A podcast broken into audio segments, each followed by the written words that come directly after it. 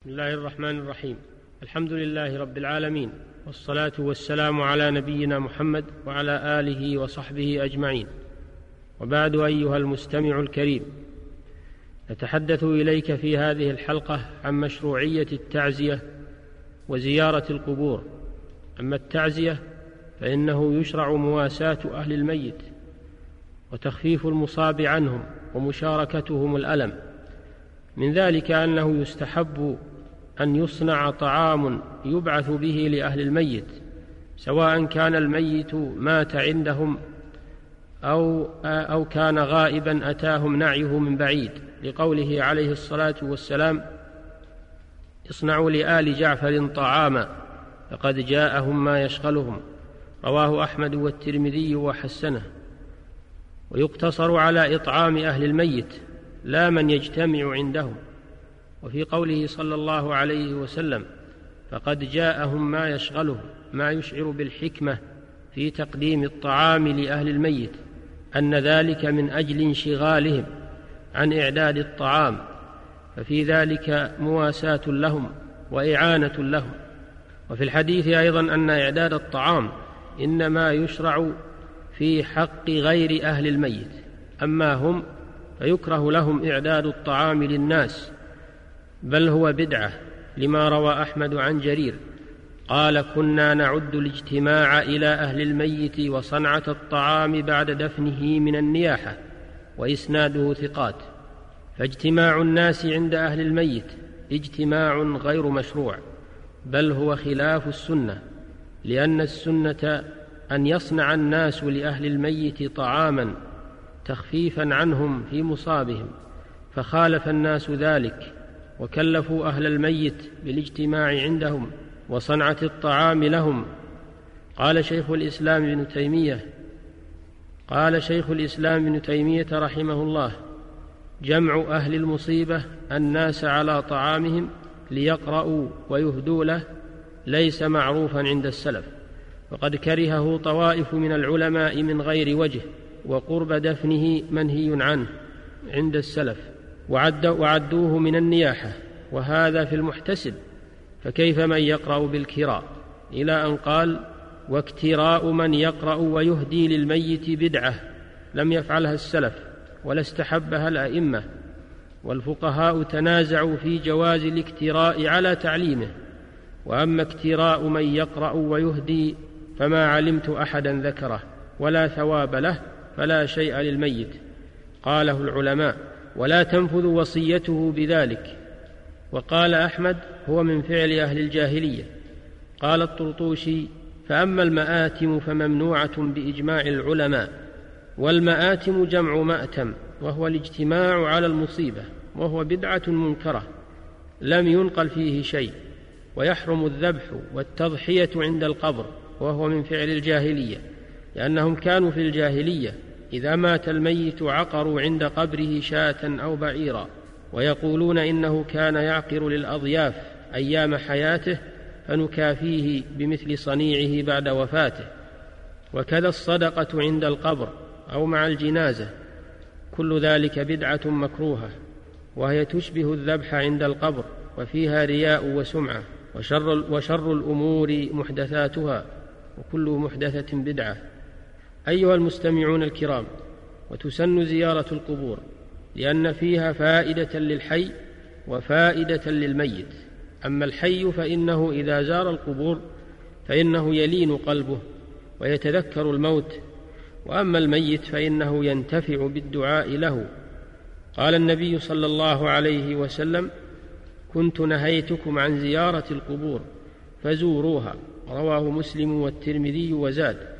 فإنها تذكر الآخرة وإنما تستحب زيارة القبور للرجال فقط وبدون سفر لما في الصحيحين لا تشد الرحال إلا إلى ثلاثة مساجد المسجد الحرام ومسجد هذا والمسجد الأقصى ولمسلم إنما يسافر لثلاثة مساجد.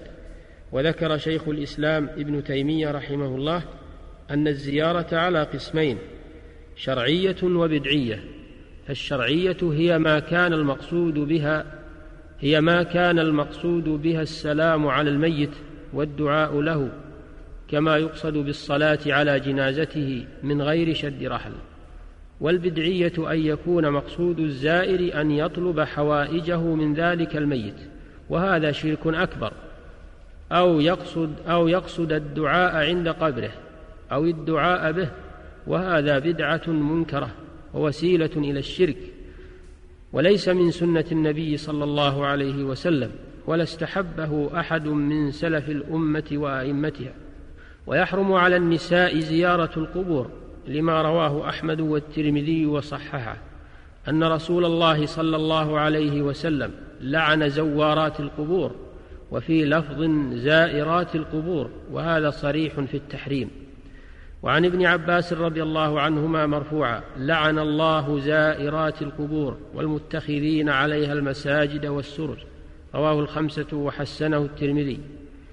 قال شيخ الإسلام ابن تيمية ومعلوم أن المرأة إذا فتح لها هذا الباب أخرجها إلى الجزع والندب والنياحة لما فيها من الضعف وكثرة الجزع وقلة الصبر.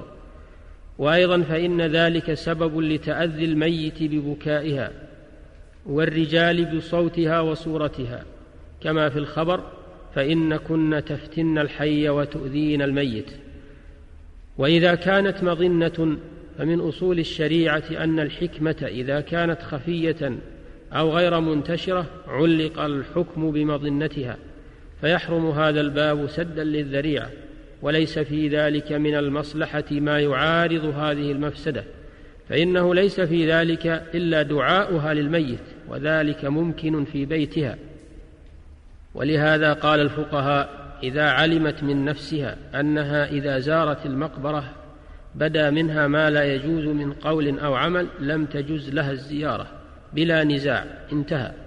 أيها المستمعون الكرام ويسن لزائر القبور أو الذي يمر بها في طريقه أن يقول السلام عليكم دار قوم مؤمنين أو أهل الديار من المؤمنين وأنا إن شاء الله بكم لاحقون يرحم الله المستقدمين منكم والمستأخرين نسأل الله لنا ولكم العافية اللهم لا تحرمنا أجرهم ولا تفتنا بعدهم واغفر لنا ولهم للأحاديث الواردة في ذلك وأما ما يفعله بعض الناس اليوم من إلقاء الزهور على القبر أو قراءة الفاتحة لروح الميت فإن ذلك من البدع المحرمة التي يجب إنكارها وتسن تعزية المصاب بالميت وحثه على الصبر ويسن الدعاء للميت والمصاب فيقول للمصاب أعظم الله أجرك وأحسن عزاءك وغفر لميتك. ويرد معزا بقوله استجاب الله دعاءك ورحمنا وإياك. ويجوز البكاء على الميت. لقول أنس رأيت رسول الله صلى الله عليه وسلم وعيناه تذرفان. وقال إن الله لا يعذب بدمع العين ولا بحزن القلب ولكن يعذب بهذا وأشار إلى لسانه أو يرحم. متفق عليه.